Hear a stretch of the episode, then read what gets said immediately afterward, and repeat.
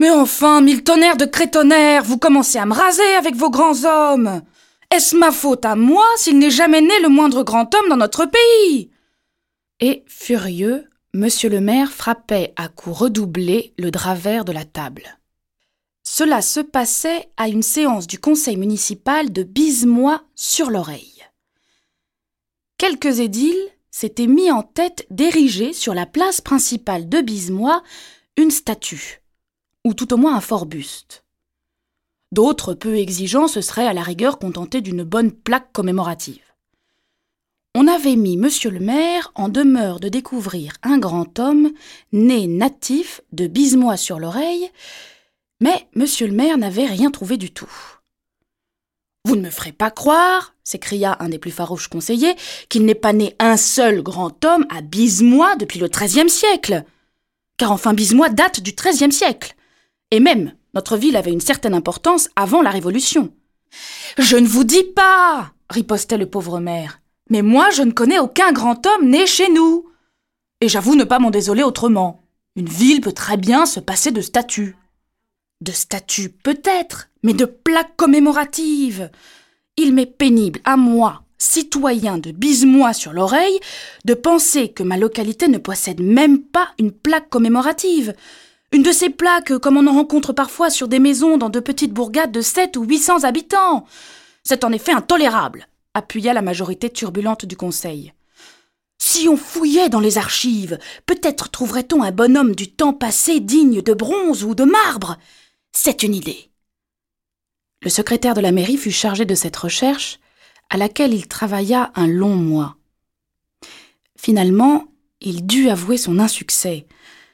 Le seul personnage vaguement notoire originaire de Bisemois était un nommé Poncelet, qui fut gouverneur de Carcassonne sous Henri IV.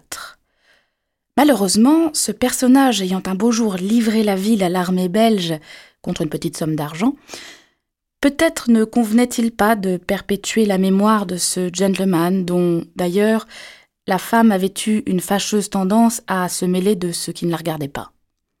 La population de Bisemois sur l'oreille fut atterrée. Pas même une plaque commémorative à coller quelque part. À la suivante séance du conseil, un édile se leva, grave, et proposa Messieurs, voulez-vous vous en rapporter à moi?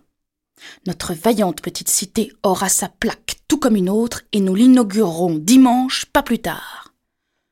On convint de s'en rapporter au mystérieux édile, il paraissait si sûr de lui, et d'attendre au dimanche suivant. À Bisemois sur l'oreille vivait, en une coquette petite maison de la rue Saint-Michel, un vieux général de brigade en retraite, le général Dumachin, Jean-Baptiste Auguste, un de ces héroïques débris qui, à l'instar du colonel Ramollo, ne se console pas de voir le gouvernement s'obstiner à recruter l'armée dans le civil. Ce vieux brave était venu là vivre tranquillement de sa retraite.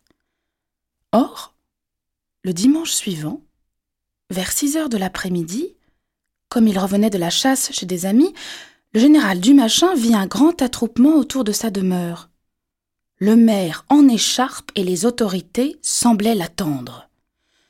Dès qu'il parut, la fanfare municipale déchira l'air d'une vigoureuse marseillaise. La foule s'écarta, respectueuse, et le maire, sans un mot mais avec une émotion visible, dirigea de son doigt tendu le regard du général vers une plaque de marbre fraîchement vissée au-dessus de la porte.